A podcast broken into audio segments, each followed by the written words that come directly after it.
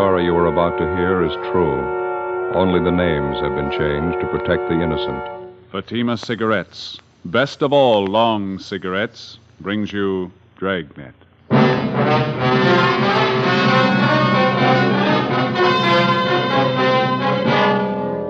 You're a detective sergeant.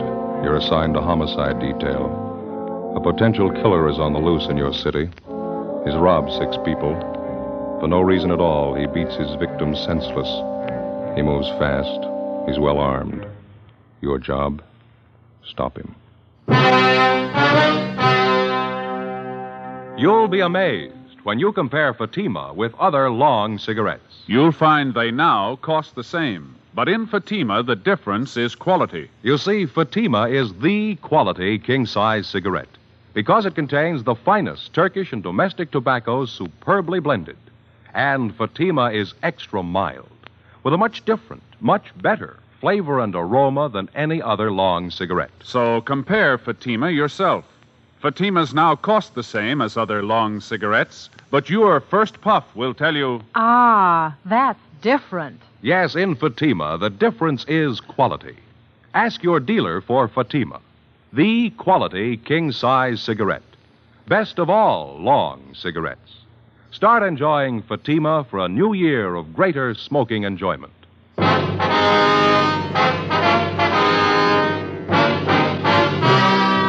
Dragnet, the documented drama of an actual crime. For the next 30 minutes, in cooperation with the Los Angeles Police Department, you will travel step by step on the side of the law through an actual case transcribed from official police files. From beginning to end, from crime to punishment, Dragnet is the story of your police force in action. It was Thursday, March 8th. It was windy in Los Angeles. We were working the night watch on a homicide. My partner's Ben Romero. The boss is Thad Brown, chief of detectives. My name's Friday. I was on the way back from the record bureau. It was 11:45 p.m. when I got to room 42. Homicide. Joe? Hi, Bill. Romero called about five minutes ago. He's on his way in from Georgia Street. Oh, thank you. Mm, the captain still around? He's gone for the night. You can catch him at home if you want to. Trouble? Mm, the rattlesnake bandit. Got two more couples tonight. Right. Bad? About the same as the last three jobs he pulled. Pretty vicious. Gave the victims a bad going over. Who are they? Young salesman, his girlfriend. They were parked up in the Silver Lake area. Bandit robbed him. When he didn't find enough money in the young fellow's wallet, he pistol whipped him, messed him up quite a bit. Hmm. Why'd he do that? Oh, there's no reason for it. The young girl in the car had an engagement ring on. She offered to hand it over. The bandit pulled her out of the car, punched her in the face, hit her quite a few times. Guy just seems to be looking for blood, that's all. No leads on him, huh? No, not so far. It looks like I'm out. Have you got any aspirin, Bill? Yeah, I got a fresh bottle this afternoon. Lousy headache. I've had it all night. How about the thief's M.O.? The same, huh? Well, has been so far. He works the outlying districts, parking areas. Doesn't seem to be any reason at all for these sluggings. The victims all agree on that. No provocation at all. The guy just seems to get a kick out of punching in somebody's face. Hmm. Two pills in it? Oh, yeah, that's fine. Thank you. Boys in robbery turn up anything? No, neither have we. Bandit operates in hot cars. He's got a few good prints to work with. No make, though. Guy works alone, huh? Well, he did for the first two jobs. Last few times he had a bright looking blonde with him.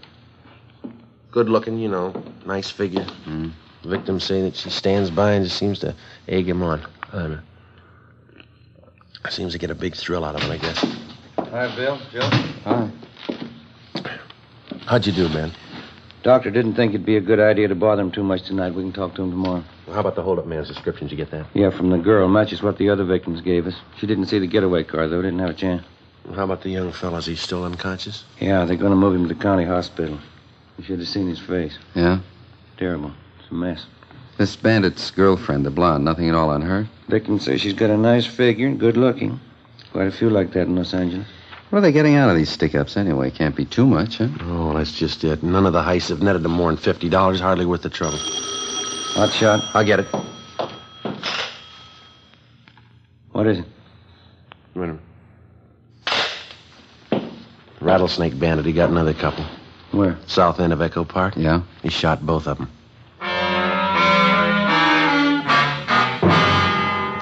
Together with Cummings and McCready from Homicide, Ben and I drove to the scene of the holdup and shooting in the Echo Park area. The victims were identified as Ralph Younger, 34, a high school English teacher. He'd been beaten severely about the face and neck and shot once through the right shoulder.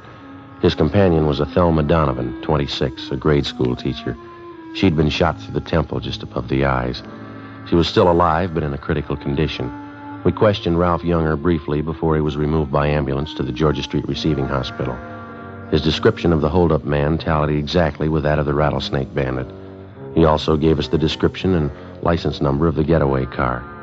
We got out a broadcast and an APB. A routine check of the area failed to turn up any leads.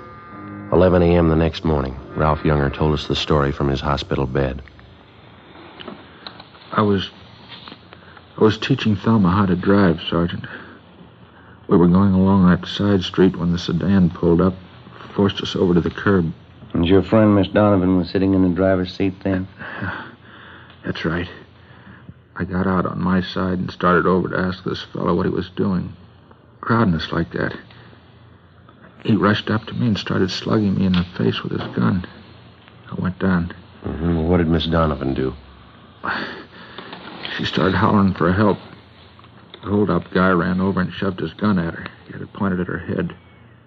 And he grabbed Thelma's purse and started looking through it.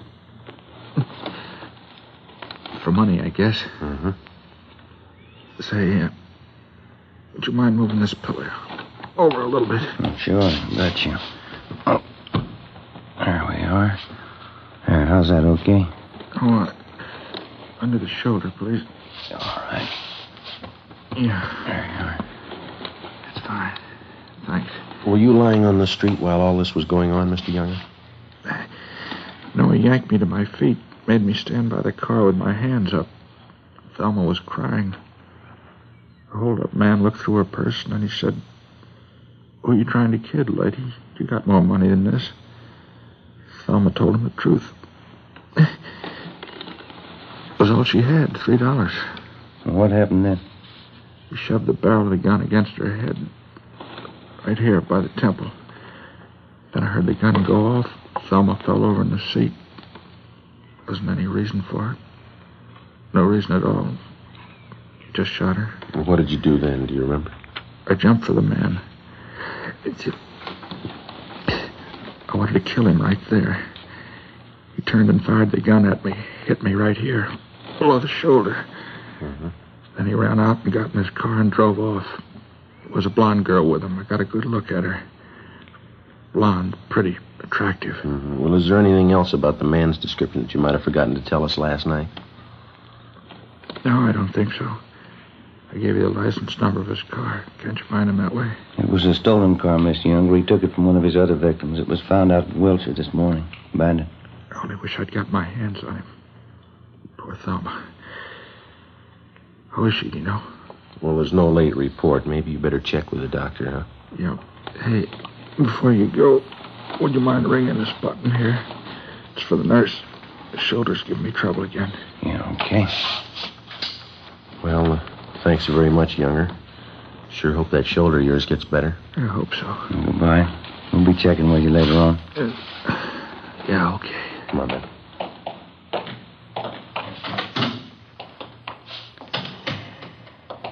Romero? Joe? How'd you do, Bill?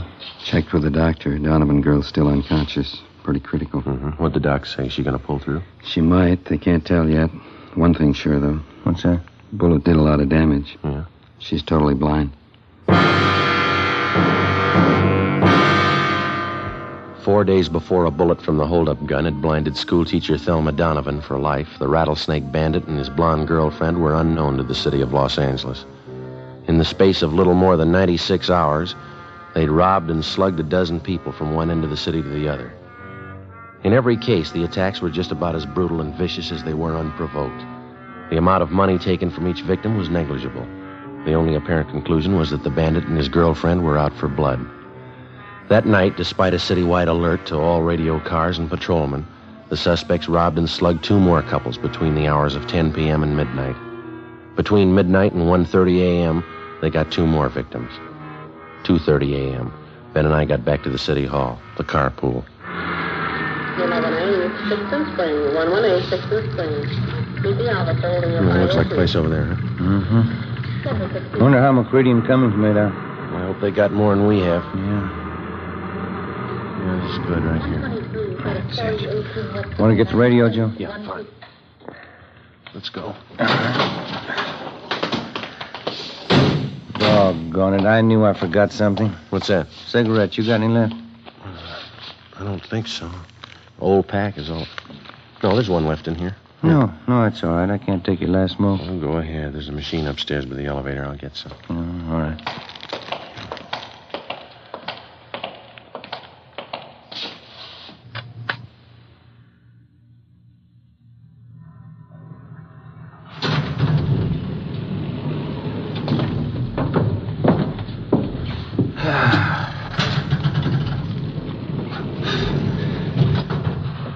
Sure better get these shoes half soled. Be walking around in my stocking feet pretty soon. Well, you just got them a couple of weeks ago, didn't you? Yeah, that's right. Tops are as good as new. Soles of the darn things went just like that. No wonder they had them on sale. Yeah.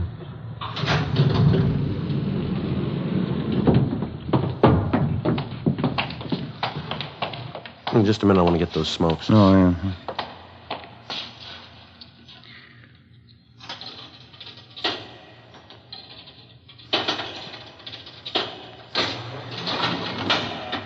Skipper say he was going to stay around? Until about two, yeah. He's probably gone by now.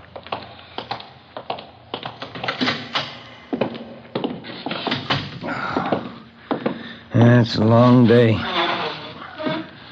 Anything in the book? Just a minute. Yeah, your wife called. I want you to get a refill on that prescription for your little boy. Oh, uh-huh. Hiya. How'd you two do? Nothing. How about you? Chandler called from robbery a minute ago. Thinks they may have something. yeah? At 211, big service station out on Pico. Hold-up man had a blonde in the car with him. What about descriptions? Jibes pretty well with the guy we're after. Well, the M.O. doesn't. That thief and his girl haven't tried anything but car hold up since they started. How'd they manage the job? Well, you know how they've been operating for transportation. They rob the people, steal their car. When they reach another victim, they transfer to his car. First time they switched that system was tonight. Hold up on South Hoover, the man and his wife. huh? Instead of changing over, they stayed in the blue Chevy coupe. Same one they took in the job before that. Up to now, they've used the same hot car in the last three jobs. Sure going to help if they stick with it. What about the gas station attendant? Well, it, excuse me, probably Chandler. Homicide Cummings. Yeah, Glenn. Uh huh. Five Paul, 389. Right, thanks. They dug up a witness to the gas station job. Suspects drove off in a blue Chevy coupe. License 5 Paul, 389. Same car, huh? It stops me. What was it take? 23 bucks. Slugged the attendant, took off. The broadcast's out. Area's been alerted. Nothing yet. Okay, Ben. Yep. Sure is growing into a long night. Yeah, you're going to cover, huh, Bill? Yeah, till Fergie gets back. Right. Well, we'll be checking with you. Got it? Mm-hmm. Homicide, Romero. Yeah. How's that? Yeah, right, thanks. Drugstore in South Fig, 211, slugging. Blonde girl drove the escape car. Yeah. 5 Paul, 389. In the next three hours before dawn, the rattlesnake bandit and his blonde girlfriend held up and robbed a restaurant and two more service stations and made good their escape. For some unknown reason, they continued to use the same stolen car, the blue Chevrolet Coupe. By noontime the following day, composite pictures of the holdup couple were drawn up by the crime lab artist from the descriptions given by the victims. The pictures were printed up and given wide distribution throughout the city. The description and license number of the escape car was in the hands of every radio car and patrolman in all divisions. The search was intensified. It got us nothing. The following night and early morning, without even slowing their pace, the suspects added four more holdups and sluggings to their credit. One of the victims was Fred Lerner, proprietor of a small lunch counter near 18th and Olive. I've been held up before, officer, half dozen times. Never saw a punk as hard looking as this guy, though. You're sure about the description, Mr. Lerner? Well, he stood just as close as you're standing to me now. Wild look in his eye, waving that gun around. I wasn't taking any chances. I gave him everything. How much was that? Eighteen dollars and a half. Well, how about the getaway car? You're pretty sure of the make and the color? Well, I ran to the door there as soon as they left. Saw him drive off. There's the license, just as I wrote it down. It's uh, five, uh, five P three eight nine. I saw the whole thing. Sure surprised Lois would tie up with a punk like him. Lois? Who's that? Well, you know, the blonde who drives the car for him, Lois Hagen. Well, how do you know that's her name? She used to be a waitress, worked for my brother. Lois Hagen, blonde. I spotted her right away in that car. Yeah? Yeah, sure, Lois. Didn't you know it was her? 7:30 a.m. We put in a call to the record bureau and had them check on the name and description of Lois Hagen. No make, no previous record. With the help of Fred Lerner and his brother, we traced the Hagen girl to a drive-in where she used to work. There, we checked the employment records and got an address on her. 1800 Norwich Drive. Turned out to be a small apartment house in West Hollywood. Ben checked with the landlady while I waited in the car. Transfer. One KB, point two, unit 135. Well, that's it. What'd you get? Talked to the landlady. She's managed the apartment for 16 years. Yeah? She never heard of Lois Hagen.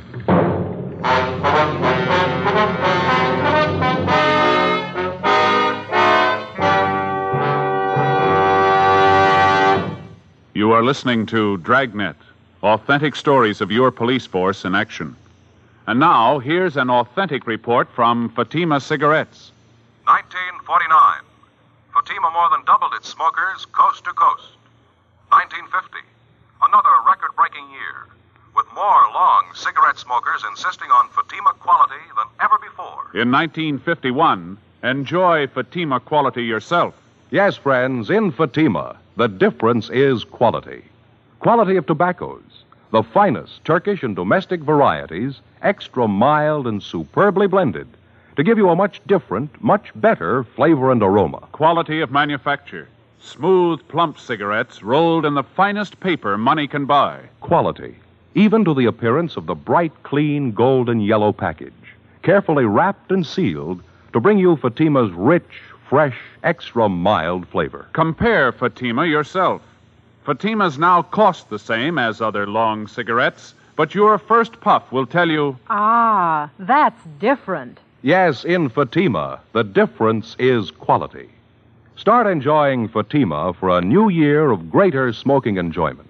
Insist on Fatima, the quality king size cigarette. Best of all long cigarettes.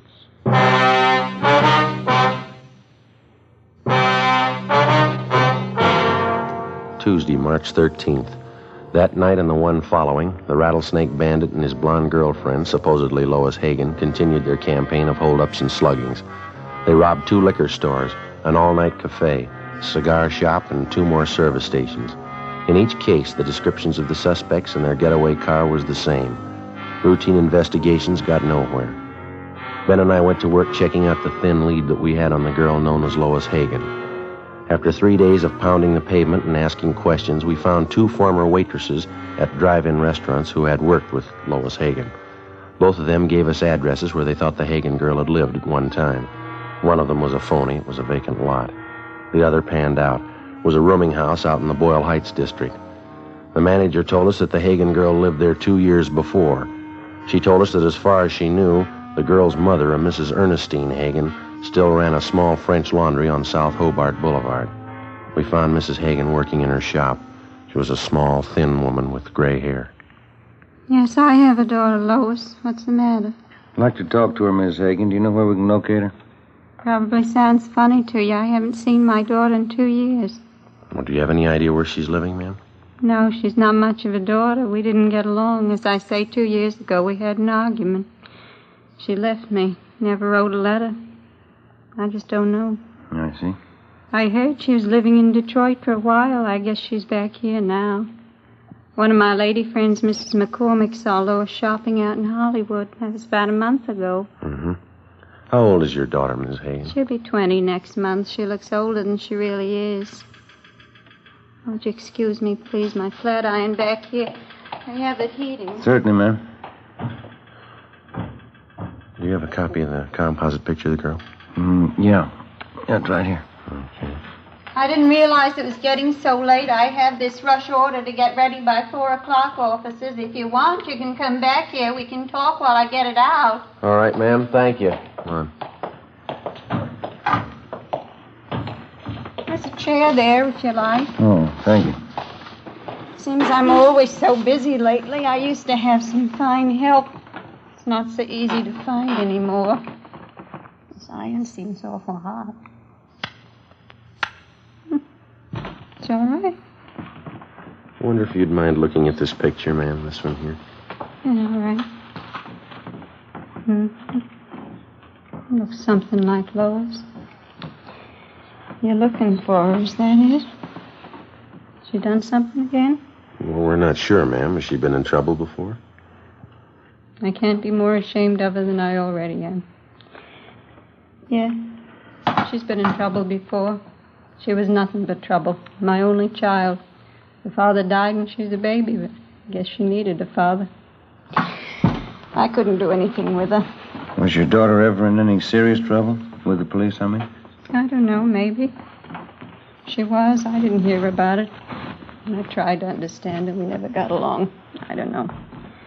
This makes me sick to think about it. Well, how about her friends, Mrs. Hagen? I mean, her recent friends. Do you happen to know any of them? No. Lois never brought 'em home. I knew they were tramps.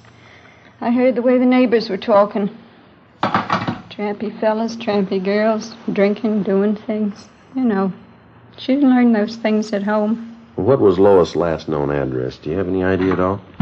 Place in Boyle Heights, boarding house.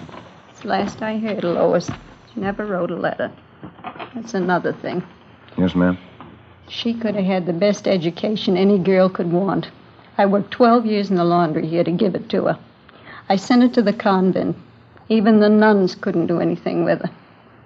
She only sassed 'em back. She finally quit altogether. I don't know. Can you think of anybody who might know where your daughter is? Maybe one of your relatives? Yeah, we don't have any relatives here. I have a brother in Ohio, that's all. His lace blouse is an awful lot of trouble. Would you pull out that plug, Sergeant, please? Hmm, yes, ma'am. I wonder if you uh, have a picture of your daughter that we could borrow. We'll see that it's returned to you. Yeah, all right. I got lots of pictures of Lois. She's a pretty girl, you know. Looks quite a bit like me when I was young. Yes, ma'am. Well, thanks very much for your time. Even the nurses at the hospital said it when Lois was born. Beautiful child. Certainly strange, isn't it? How's that? When they're babies, they all look so clean and so good. Yes, ma'am. What happens to them? Before we left Mrs. Hagen, we got a photograph of her daughter, Lois, and then we drove back to the office. We spent the rest of the afternoon showing the picture to several of the robbery victims. All of them identified the Hagen girl as the bandit's accomplice. We got out a supplementary broadcast. That night, the holdup couple failed to put in an appearance. The following night, the same. Not a sign of them. Still no sign of the escape car either. Where they might be hiding out, we had no idea. The search went on. Repeated checks through the stats office and the record bureau failed to turn up any new leads. We stayed on it. Four nights later, the still unidentified holdup man and Lois Hagen started in all over again. Two drugstore holdups, two robberies of couples and parked cars. All of the victims were beaten senseless. Monday, March 19th, 8 a.m. Joe? Hi. Did they turn up anything last night? Two more jobs. Both victims identified the Hagen girl as the accomplice. Anything else? Still using the same escape car. That's about it. Yeah. Well, we're no closer than we were a week ago. Huh? I checked the hospital on the druggist they slugged. How's he doing? They don't know yet. Still unconscious. I get it. Homicide, Friday. Yeah, Mike. Where? Yeah, right away. What have you got? 32R. They're out on 18th and Hill. Yeah? The holdup car. They just spotted it. 8.20 a.m. Together with Cummings and McCready, we drove out to 18th and Hill, where the officers in Unit 32R had the holdup car staked out. It was parked in the back of a large service station on Hill Street near the corner of 18th. We talked with the manager, and he told us that a blonde girl answering Lois Hagen's description had left the car there earlier that morning just to have the distributor fixed and the battery recharged. She told him that she'd called for the car early that night. Because of the way that the service station was situated, it would have been impossible to stake out on the blue coupe without making it look obvious. We explained the setup to the manager and made arrangements for Ben and I to pose as employees. That way we could keep a close watch on the car until the suspects called for it. Cummings and McCready holed up in a coffee shop directly across the street. Two teams of men from robbery covered from their vantage points. Ben and I took up our posts as supervisors of the station's 10 minute car wash.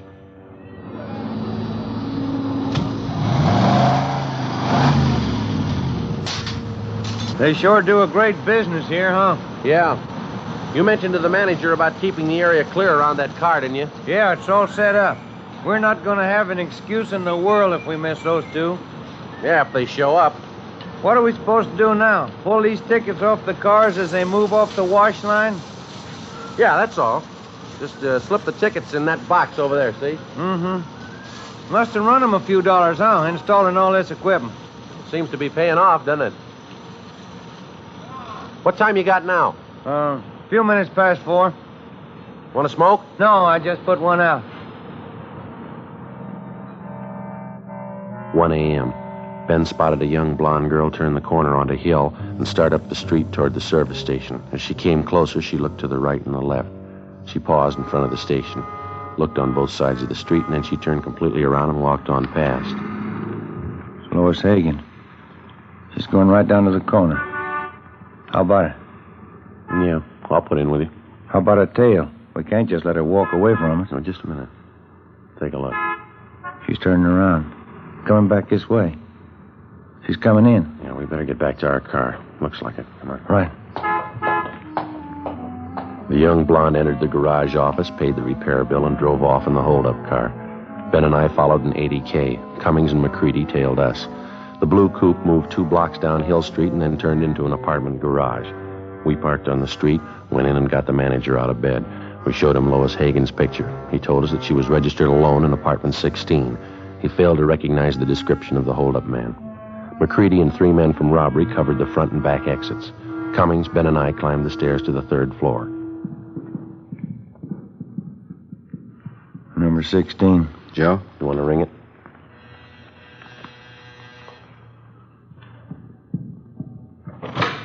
Yeah? Sorry, ma'am. Bedroom, Bill. Right, I'll take the kitchen. Wait a minute. What is this? Police officers, you Lois Hagen? You get out of here. Let me in. Bedroom's empty. Nothing back here. All right, where is he? Come on, let's have it. Frank, get out! Cops, Frank, get out! Upstairs, you. Watch her, Bill. I got her. Come on, Ben. Yep. Stairs, Joe. Watching? Yeah, hold it. Frank, get out! The cops! Come on down, coppers. Give me room. Give it up, mister. You haven't got a chance. Give me room. I'm coming down. We got the building covered, mister. Give it up. Look out, Joe.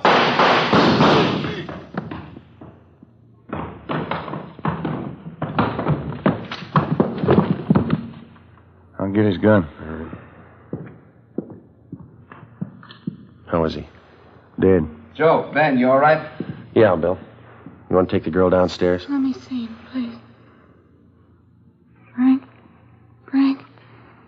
All right, lady. It didn't have to happen. I tried to tell him, get away. He wouldn't listen, never listen. Let's go. We were married yesterday. You didn't know that, did you? Just married. Yeah. Married two days. Yeah, well, the honeymoon's over. Come on, lady.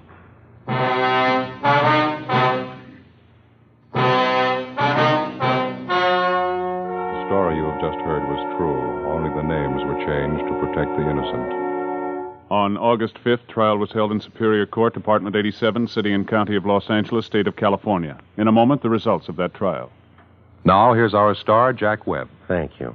Here's an invitation we just received from New York's famous Stork Club. Host Sherman Billingsley asked us to pass it on to you Dragnet listeners who have television sets.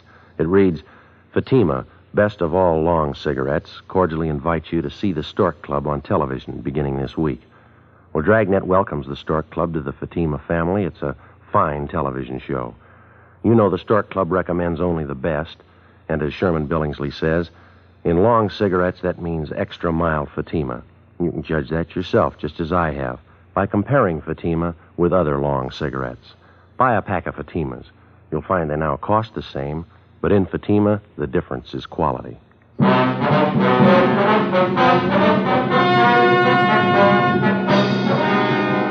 Body of the dead holdup man was identified as that of Frank Ralston Kilbride. His accomplice, Lois Hagen, was tried and convicted on six counts of armed robbery and assault with a deadly weapon. She received sentences as prescribed by law and is now serving her term in the state penitentiary for women. You have just heard Dragnet, a series of authentic cases from official files. Technical advice for Dragnet comes from the Office of Chief of Police W.H. Parker.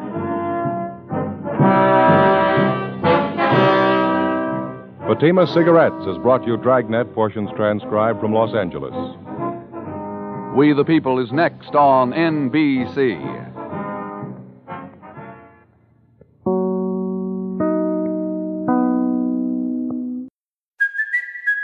Kaley Cuoco for Priceline. Ready to go to your happy place for a happy price? Well, why didn't you say so? Just download the Priceline app right now and save up to 60% on hotels. So, whether it's Cousin Kevin's Kazoo concert in Kansas City, go Kevin, or Becky's Bachelorette Bash in Bermuda, you never have to miss a trip ever again. So, download the Priceline app today. Your savings are waiting.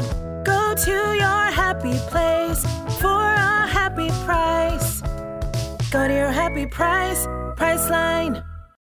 When you need mealtime inspiration, it's worth shopping Kroger, where you'll find over 30,000 mouthwatering choices that excite your inner foodie. And no matter what tasty choice you make, you'll enjoy our everyday low prices, plus extra ways to save, like digital coupons worth over $600 each week. You can also save up to $1 off per gallon at the pump with fuel points. More savings and more inspiring flavors make shopping Kroger worth it every time. Kroger, fresh for everyone. Fuel restrictions apply. The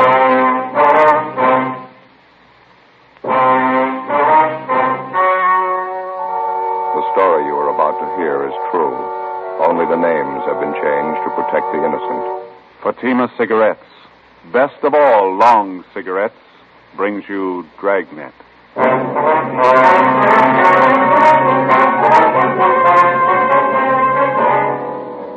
You're a detective sergeant.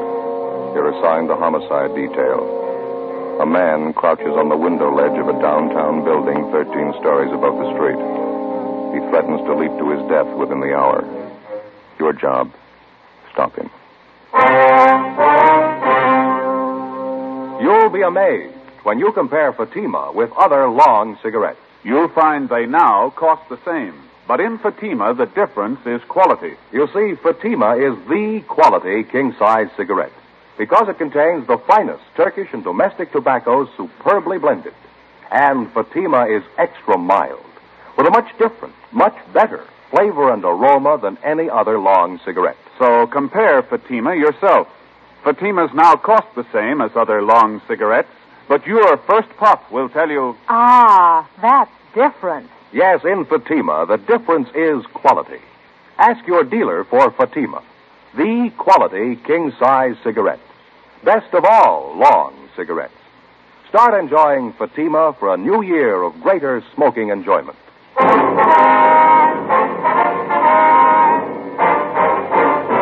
Dragnet, the documented drama of an actual crime. For the next 30 minutes, in cooperation with the Los Angeles Police Department, you will travel step by step on the side of the law through an actual case transcribed from official police files. From beginning to end, from crime to punishment, Dragnet is the story of your police force in action. It was Thursday, September 6th. It was warm in Los Angeles. We were working the day watch out of homicide detail. My partner's Ben Romero. The boss is Captain Steed. My name's Friday. I was on the way back from communications, and it was 1.28 p.m. when I got to room 42. Homicide. You ready, Skipper? Yeah, coming. Ben, what's up? Just got the call, Third and Temple. Yeah? Fitzroy Building, 13th floor. They got a jumper. Ready, Ben? Let's hustle it. Right.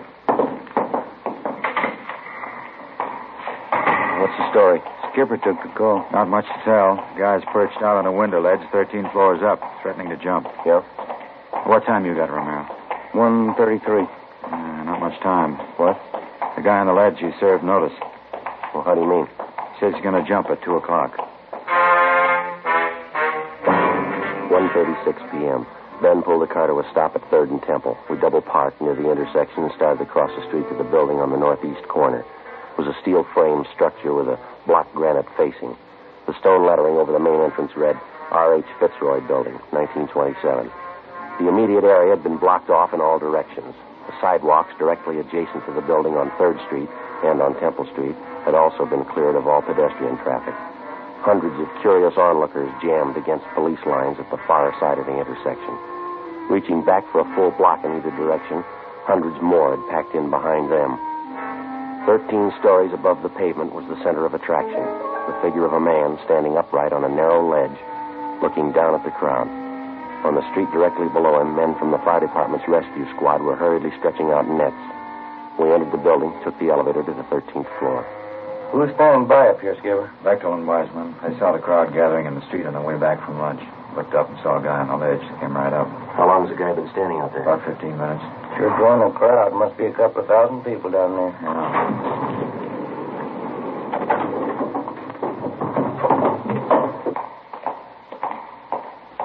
What was that room number, Friday? Uh, 1305. Yeah, down this way. There's Bechtel. Beck? Hi. Been watching for you. The office is down here. Okay. How's it stand now? He's still out there ready to jump. We got 22 minutes to figure out how to stop him. What's the story, anyway? I'll let the doctor tell you. Go ahead. Through here. Nurse, where'd Dr. Turner go? He went down to meet Dr. Rice. He's bringing him right up. Uh, this is Captain Steed, homicide in Flanagan. How do you do? Sergeant Friday Romero. How do you do? Nurse, how are you? Here's how he climbed outside this window here. Yeah. Right now, he's standing on the ledge about 12 feet to the right of the window. The ledge is about 14 inches wide. No other windows closer to him? No, this is it. Did you try to talk him out of it, get him back inside? We took a turn at it, yeah. Wiseman crawled out on the ledge, talked to him. So did I. It's one of the queerest jumpers I've come across. What do you mean? He's got a hammer with him, carpenter's hammer. Whenever you get close to him, he takes a cut at you. Wiseman wasn't looking for it, had to duck fast. He almost went over. Was there any other way to reach him? Double checked the whole layout. This window's the closest. What about lowering a man from the roof? Wide piece of cornice up there, big overhang. Put a man down on a rope, and he'd be hanging three feet from the side of the building. Wouldn't come close to the guy. How about this doctor you mentioned, Beck? You figure he can help? It's worth a try.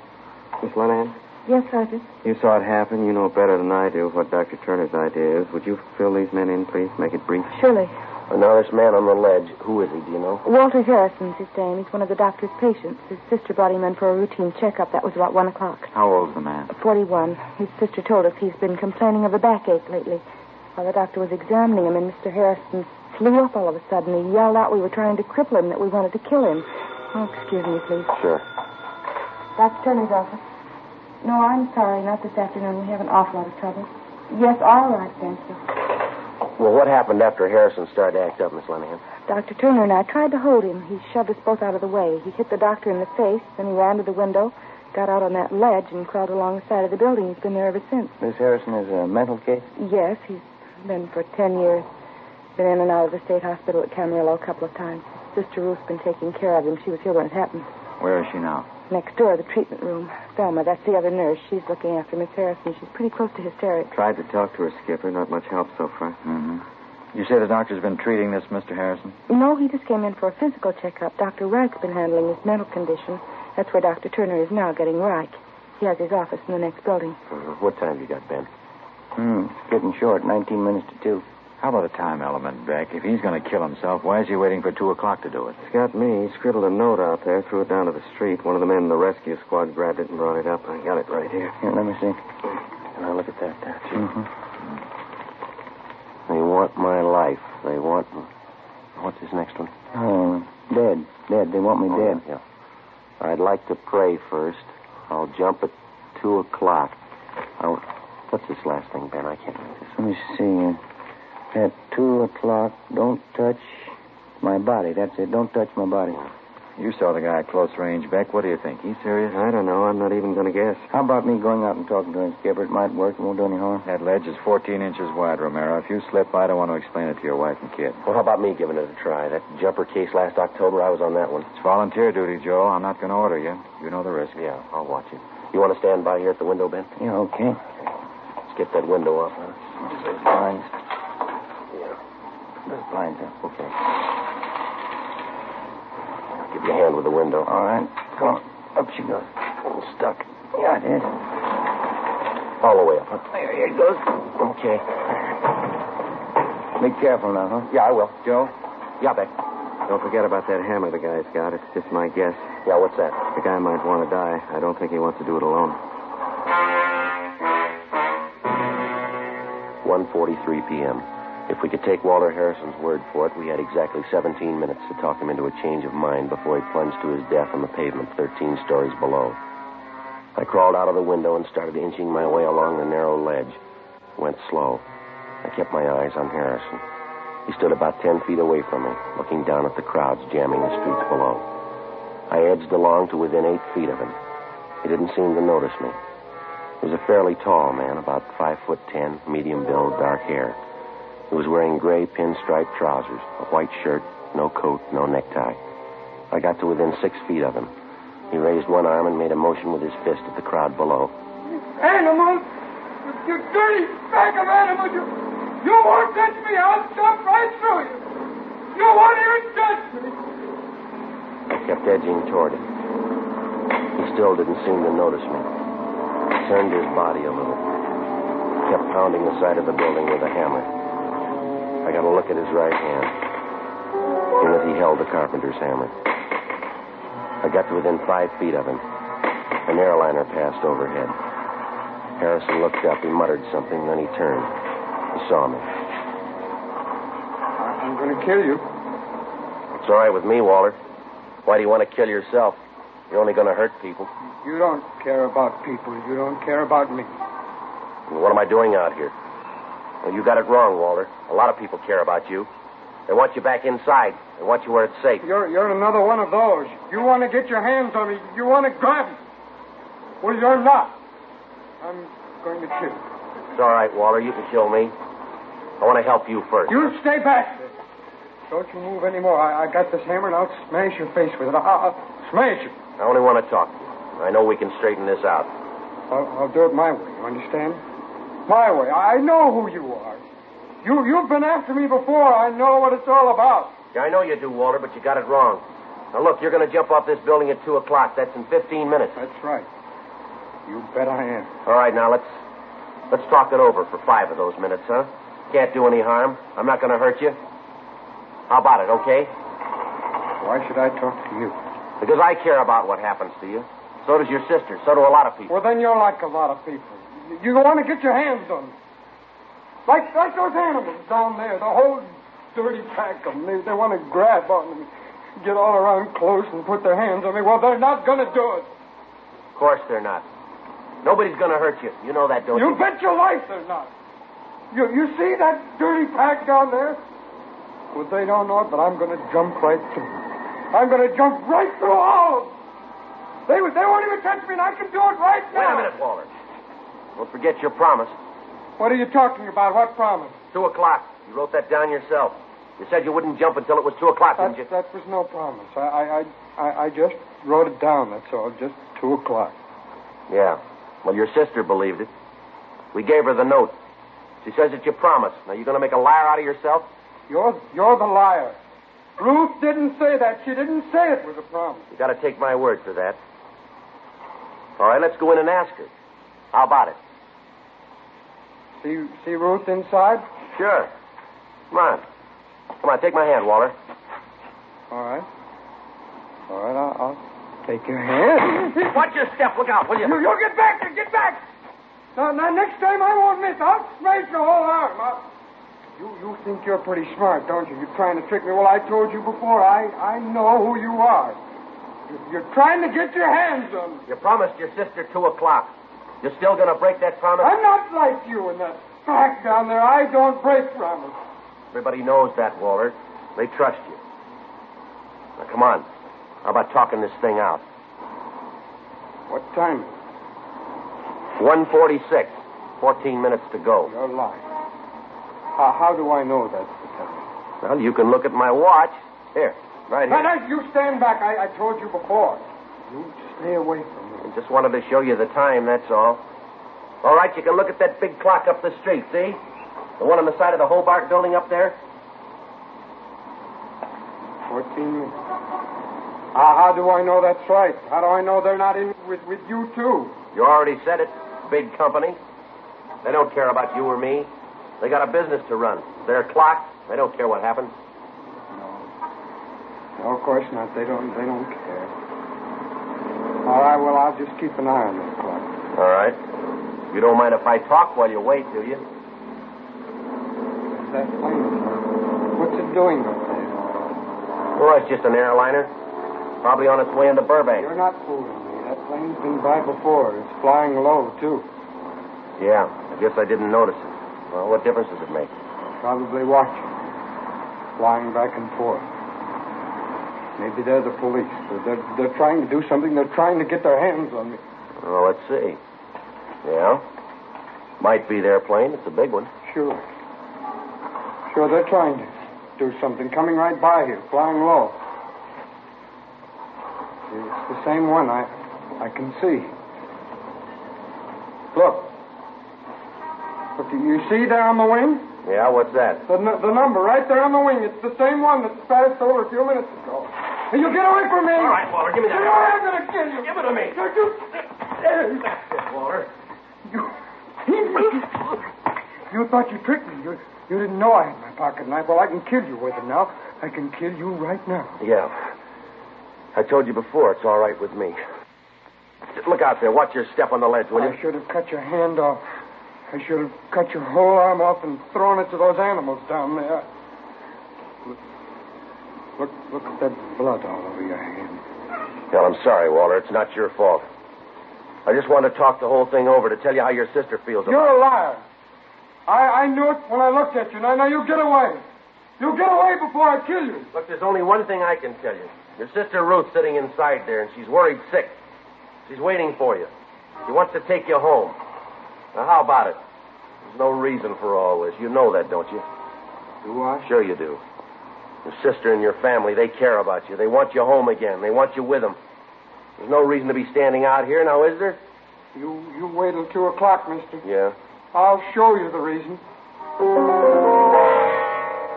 1.48 p.m. Twelve minutes left. I made my way along the ledge, through the window, back into the office. Dr. Wright, a man who'd been treating Walter Harrison for his mental sickness, was already there with Dr. Turner. While the nurse bandaged up my hand, Captain Steed, Ben, and I talked with him. I've treated Harrison for ten years, on and off, I guess. He showed some improvement, not much. Definite paranoid tendencies. Did he ever try this before, Dr. Wright? Not to my knowledge. His sister might tell you more. I really don't know what to advise you to do. He's never been this violent before, using a hammer, and knife. There you are, Sergeant. That feel all right? Yeah, that's fine. Thank you. There's only one thing I've got to know, Doctor. Is it worth letting another one of my men go out there on that ledge? I'm afraid that's your decision, Captain. It may help, it may not. I know the patient, but I can't read his mind. I was just thinking. We might bring Harrison's sister to the window and have her talk to him. Think that might help, Doctor? Very possible it might. In a spot like this, I'm the same boat you are. It's all guesswork. You think Harrison's really going to be ready to jump at 2 o'clock, Doctor? From what Sergeant Friday tells me, yes, I think he'll jump. We've got to come up with something. We can't just stand around and watch a guy take a dive down 13 story. I wish I knew the answer. There's got to be one someplace. There's got to be an answer. Well, let's check your watch. We got ten minutes to find it.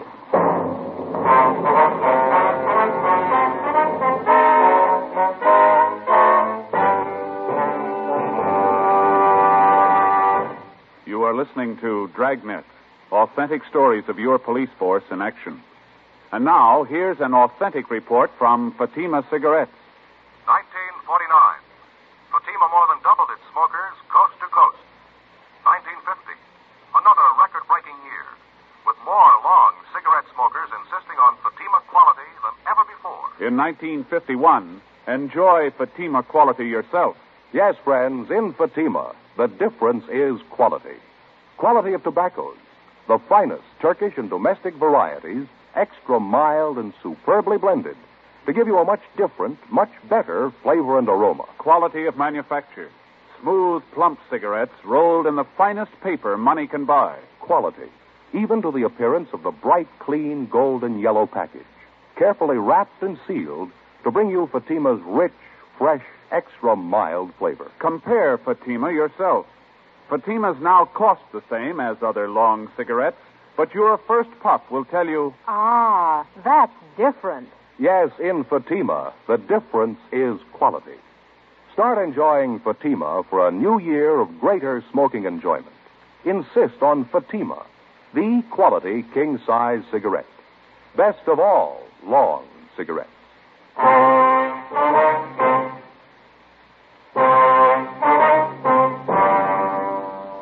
Sworn duty of the peace officer to protect the lives of the citizens of the community in which he serves. That isn't always limited to protecting the citizens from criminals and lawbreakers. Oftentimes, the citizen has to be protected from himself. The drunken driver can do as much harm to his own person as he can to others. The same for the narcotic addict. The same for mental incompetence, such as Walter Harrison. If he was being assaulted, robbed, or shot at by a gunman, it would have been no more serious. Harrison's life was in jeopardy. Trying to save him had to be the first consideration. 1.50 p.m. Sergeant Jack Wiseman inched his way out on the ledge of the 13th story and kept Walter Harrison busy talking. Anything to keep his mind off the jump. Captain Steed got on the phone and talked to the manager of the Hobart building, a 12 story structure three blocks away with a large clock set into either side of it. The same clock Harrison was keeping time by. Yeah, that's right. Just so you don't make it look too obvious. Okay, Mr. Walsh, thank you. They're going to do all they can. Let's hope it works. Yeah, what'd he say? They're going to start slowing down the clock in the building right away. If Harrison goes by that time, it's going to be a long ten minutes. Well, how much they figure they can stretch it? About five or six minutes without making it look too obvious. We can sure use it. Let's hope Harrison doesn't catch on. Manager said they'll stop the clock when it's a minute to go. It'll never reach two o'clock. Skipper. Yeah, Romero. I just checked with the rescue squad down the street. They're stringing out more nets. Yeah? They're not guaranteeing anything. How do you mean? They're worried about those ledges jutting up from the building every other floor. They say if Harrison jumps close enough, he's bound to hit one of them. Mm-hmm. If he does, he'll be dead before he reaches street level.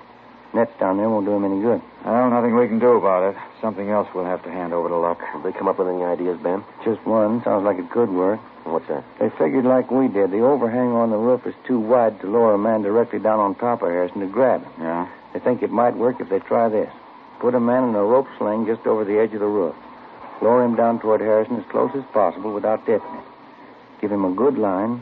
Let him try to rope Harrison. Mm, I don't know. They got any candidates to try it? Yeah, one. The guy's been on the rescue squad for years. Supposed to be an expert with a lasso. Captain? No, might do it. I don't know. Yeah. What happens if he misses Harrison? Who knows? What happens if Harrison jumps? Captain? I just got off that ledge in a hurry. He came at me with that knife. Is he any closer to the window? He backed off again. Something else, that clock in the Hobart building. Yeah?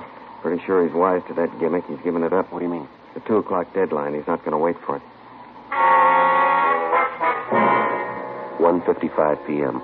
A specially equipped police car with loudspeakers mounted on the roof was rushed to the intersection of 3rd and Temple Streets opposite the Fitzroy building.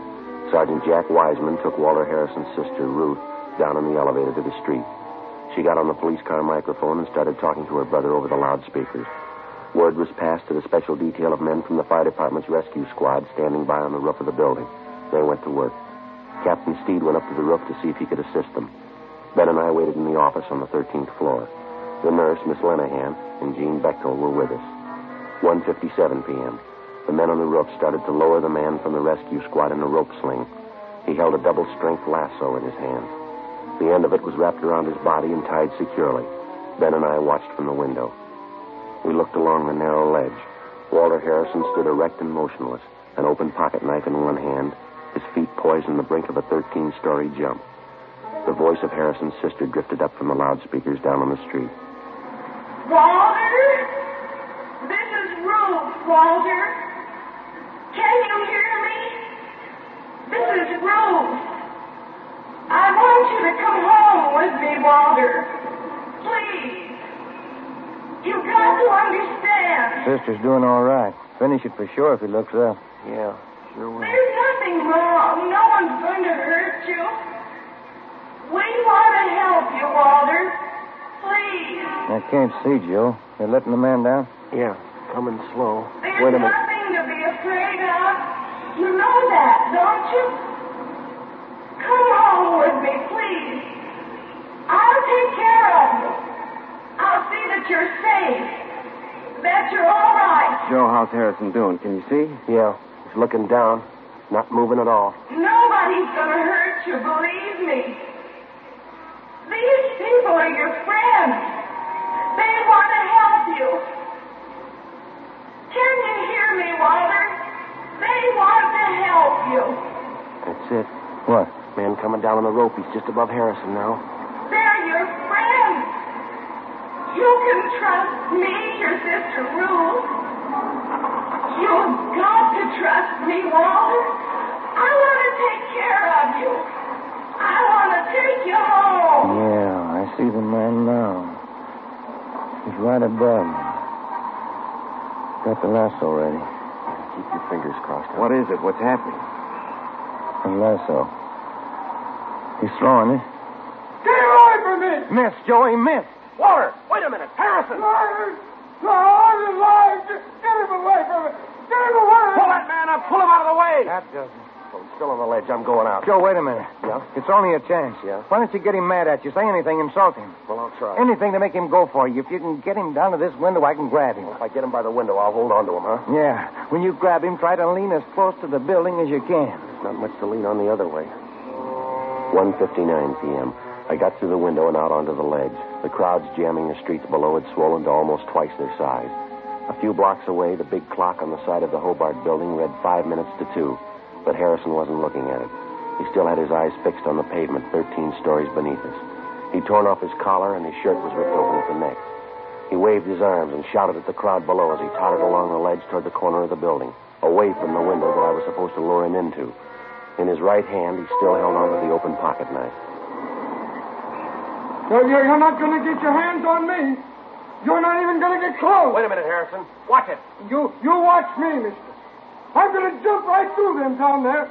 Those dirty animals. You just watch. All right, wait a minute. I got a message for you from your sister Ruth. Now, do you want to hear it? You, you won't get your hands on me. None of you. I'll, I'll see you later, mister. You're a phony, Harrison. You're a phony liar. I'm a what? You heard me. You're not kidding anybody. You, you don't think I can jump, huh? Well, you just watch. Anybody can jump. Any phony can do that. What? It doesn't take anything. Those animals down there in the street, any one of them could do that. You're just like one of them. I've still got this knife. I've used it before. I can kill you. You couldn't kill anything. You haven't got the guts. You're a phony. You're a liar. You're, you're a rotten liar. I can cut you to pieces. Oh, you talk big, Harrison, but you're all talk. I can cut you to pieces. You haven't got me fooled, mister. Not for a minute. I'll, I'll cut you to pieces. You haven't got half the nerve. You're a phony and you know it. You're a rotten liar. You, you stand still. Go on. You stand still and I'll show you. Oh, you talk a real good game, but that's about all. You're all talk. I'll show you. I still have my knife and I'll, I'll kill you right now. Yeah, sure you will. You're backing away. You're afraid. You're a phony, Harrison. Nobody's afraid of a phony. Cut you up good. I'm waiting for you. Come on. What's the matter, Harrison? You're, you're not you're not waiting. Stay still and, and, and stop backing away. Now stop! I tell you, you come and get me, huh? Haven't you got enough nerve? You're just talking again. All talk, huh? That, that, that window. You've got to stop by the window and and then I'll cut you to pieces. All right, Harrison. Here. Now you go ahead. Prove you're a phony. All right. I'll show you. You, you rotten liar. All right, Walter, now drop it, drop it. I can't kill you. You rotten liar. I'll cut you to pieces. Drop it, drop it. Joe, look out. Grab them. They're going to fall.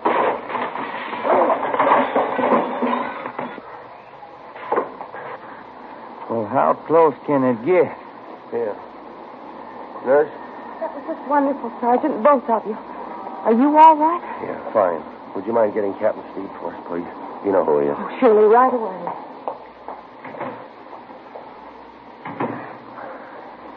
Well, Yeah, it was a rough one. yeah, Dad, looked like you were both going over the side. Yeah. Thought I'd lost you, Joe. Well, you didn't have to worry. No? No. You told me which way to lean.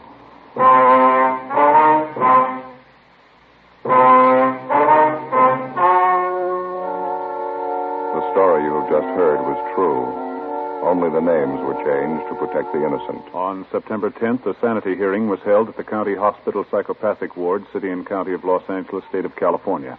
In a moment, the results of that hearing. Now, here is our star, Jack Webb. Thank you. Friends, there's one big difference in long cigarettes, and here's the one sentence that tells the full story. In Fatima, the difference is quality. That's why this headline is being featured in leading national magazines. Yes, these new Fatima full page color ads are another proof of Fatima's fast growing popularity. More long cigarette smokers are insisting on Fatima quality than ever before. Now, if you're a long cigarette smoker like I am, buy a pack of extra mild Fatimas. You'll find, as I have, that Fatimas now cost the same, but in Fatima, the difference is quality.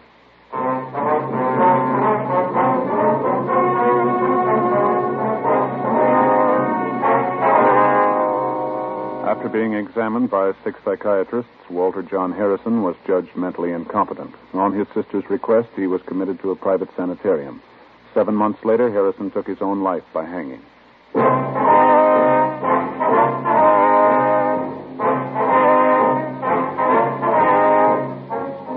have just heard Dragnet, a series of authentic cases from official files. Technical advice comes from the Office of Chief of Police W.H. Parker, Los Angeles Police Department.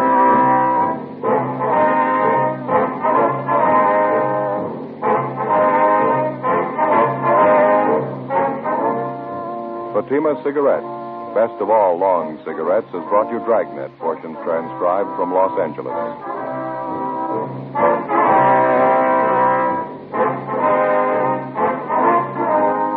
We the People is next with stories of today on NBC. When you make decisions for your company, you look for the no brainers. And if you have a lot of mailing to do, stamps.com is the ultimate no brainer. It streamlines your processes to make your business more efficient, which makes you less busy. Mail checks, invoices, legal documents, and everything you need to keep your business running with stamps.com. Seamlessly connect with every major marketplace and shopping cart. Schedule package pickups and see your cheapest and fastest shipping options from different carriers, with rates up to 89% off USPS and UPS rates. And with the Stamps.com mobile app, you can take care of mailing and shipping wherever you are. Make the same no brainer decision as over 1 million other businesses with Stamps.com. Sign up with Code PROGRAM for a four week trial, plus free postage and a free digital scale. No long term commitments or contracts. That's Stamps.com. Code PROGRAM.